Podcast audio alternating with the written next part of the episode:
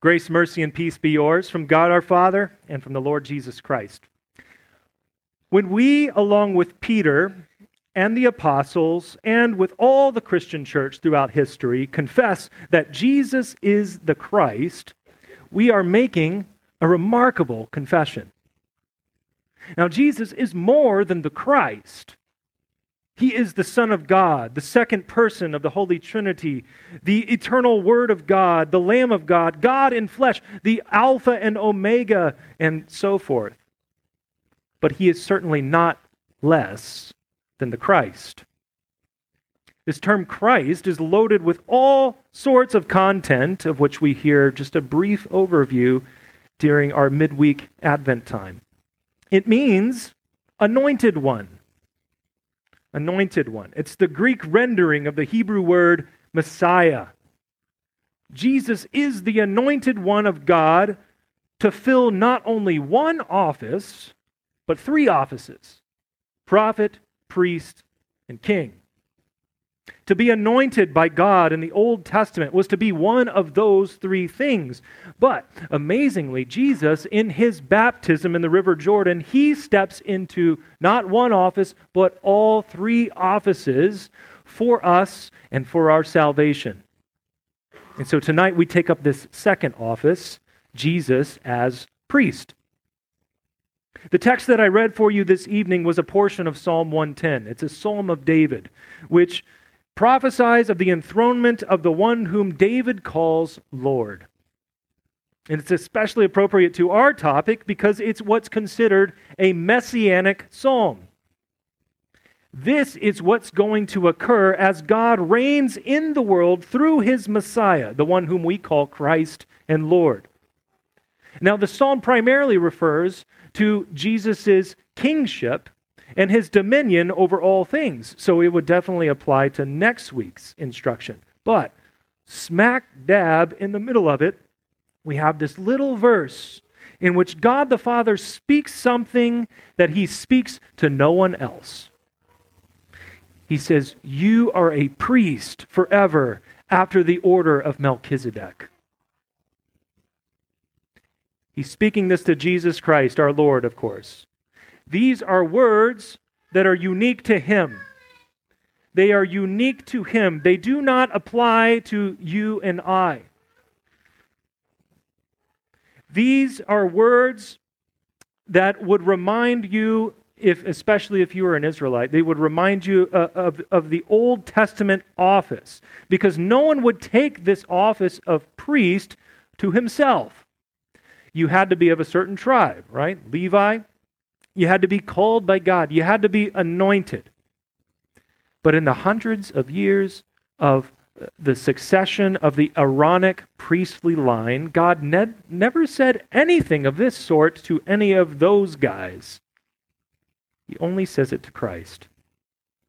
The author of Hebrews writes this in chapter 5. He says, So also Christ did not exalt himself to be made a high priest, but was appointed by him who said to him, you are my son, today I have begotten you. As he says also in another place, You are a priest forever after the order of Melchizedek. So something special is taking place in the priesthood of Jesus that is not the case for the Aaronic line. So, what, ex- what exactly is God revealing about this one we call Christ, particularly with respect to his priesthood? God is saying that Jesus is a priest of a different class and order than that of Aaron. He's in another ballpark. Jesus did not need to descend from the tribe of Levi to fulfill this office. He came into it in another way, in the way of Melchizedek. Now, other than being a really fun name to say, who was Melchizedek? What's his significance in Scripture? Who is this mysterious figure? And he is mysterious. Mel- Melchizedek is this priest king of Salem in Genesis chapter 14. He appears out of nowhere. If you've ever read the Lord of the Rings series, Tom Bombadil is, is a representative of Melchizedek. Tom Bombadil literally appears, pops up out of nowhere, and then disappears as quickly as he comes. And everybody's left wondering, who is this character?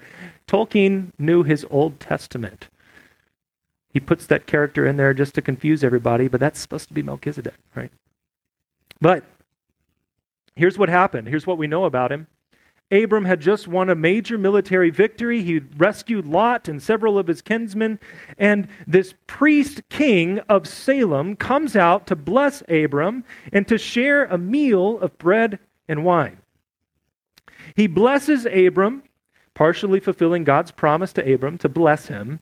And before he leaves, Abram gives him a tenth of everything uh, as a tithe unto the Lord. And that's it. We don't know how he became priest. We don't know how he became a, king of this place called Salem. We just know that the scriptures call him a priest of the Most High God. His priesthood was unchallenged. Abram, the man of God, called by God, he acknowledged it. He paid a tithe in recognition of his priesthood. Jesus' priesthood is like that. Its origins are from of old. It is by divine appointment of God. And there are reasons for this, which is how we're going to spend the rest of our time here. These reasons that I outlined for you, they are related to the functions of the office itself. What is it that a priest was called to do for God's people? Well, there are several, but time would fail us. Here are the basics. First, the priest was called to bless. We see this in Melchizedek's ministry, who blessed Abram both in his, in his words and in his busting out of the Eucharistic meal there on the spot. But also, we hear from the scriptures that the Aaronic priesthood was called to place God's name upon people in blessing. And that's where we get the Aaronic benediction that you hear every Sunday, right? The Lord bless you and keep you, and so forth.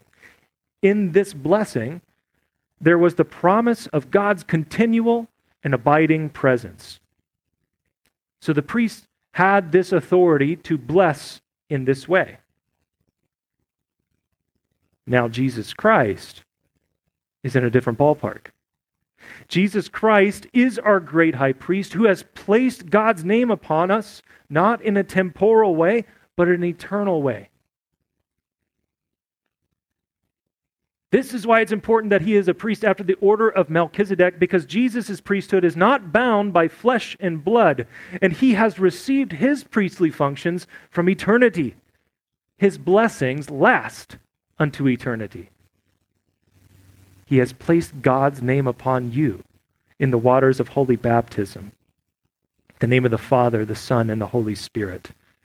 He has promised you God's abiding presence even unto the end of the age. He brings the blessings of eternal life and salvation through the Eucharistic meal of bread and wine, which are His own body and blood for the forgiveness of all of our sins. And because His priesthood has eternal origins, we know that He is able to be present in the meal in a way that no other human could be. So the priest's first function is to bless, and we see that Jesus is in a different ballpark than the Aaronic priesthood, and he blesses us eternally. Now, the second function of the priesthood is to intercede, namely through prayer. Now, for the rest of Israel in the Old Testament, this is not to say that they were not called to pray, that that's just the stuff that the priests did. In fact, God called them in Exodus 19, He called them a kingdom of priests. So, in a sense, all of them were called to offer prayers on their own behalf and on behalf of others. But here's the difference they did not have the same access to God that the high priest did. Only the high priest would be permitted in the, in the holiest of places in the temple. Only he was permitted to go behind the curtain and offer up liturgical prayers and intercession on behalf of the people. Everything that he did down to the vestments that he wore, spoke to his representative role in the life of Israel. You should go look it up whenever you get home. Um, just go check out high, uh, Old Testament high priest vestments. It's interesting. He has a, a, a breastplate, and on top of the breastplate, there's a thing called the ephod, right? And this ephod has 12 unique stones on it, representing the 12 tribes of Israel. Um, on, on his turban, he has a, a plate that says, Holy unto the Lord, right? Which makes sense of all that forehead language that we see in the New Testament. Um, but it's really interesting. He is fully representative of all of God's people. He is in this mediating role that no one else in Israel occupied, and he was called to use that for the benefit of the people. Now, Jesus is in a different ballpark. Jesus is not only able to stand in for Israel because he is Israel reduced to one, but he is also able to represent the entire world as he makes intercession for us before God. Hebrews 5 says that he did this with his life on earth. In the days of his flesh, he offered up prayers and supplications with loud cries and tears to him who was able to save him from death. And being made perfect through suffering, he became the source of eternal salvation to all who obey him, being designated a high priest after the order of Melchizedek. because his priesthood is not bound by time nor by flesh and blood. He intercedes for the entire world. And he not only did this with his life and death, but also now in his resurrection and ascension. Hebrews 4 says that Jesus is the great high priest who has passed through the heavens. So here's the idea in his resurrection and ascension, he goes before us into the heavenly places, much like that high priest would go into the Holy of Holies. But remember, Jesus is in a different ballpark. He goes into the heavenly places itself, the heavenly courtroom, to intercede for us. Jesus prays for you and for me by name. Jesus prays for the whole church on earth. So the function of the priest was to bless, was to intercede, and finally, to make sacrifices. I cannot possibly overstate this point. I think it's one that's often lost on us. The priests of the Old Testament had a disgusting and difficult job. You ever watch Mike Rowe, Dirty Jobs? It's like that, times 12 there was this constant churn of, of various animals being brought to the temple to be given as burnt offerings or sin offerings. And Leviticus lines out for us the various rituals which would accompany these special sacrifices. It was hard work that occurred round the clock. They had a rotation of these guys who were continually offering up sacrifices. Why would God establish such a system? Because sin was that serious. Sin is that serious. That continual flow of blood from the temple, the entrails and the bodies that had to be burned constantly, all of it a reminder of the horrific nature of sin. We tend to think of the priests as holy men who could not get their hands dirty. Think of them more as butchers who would go on and on over and over until something more perfect would be offered. So then came Jesus, the perfect priest, after the order of Melchizedek.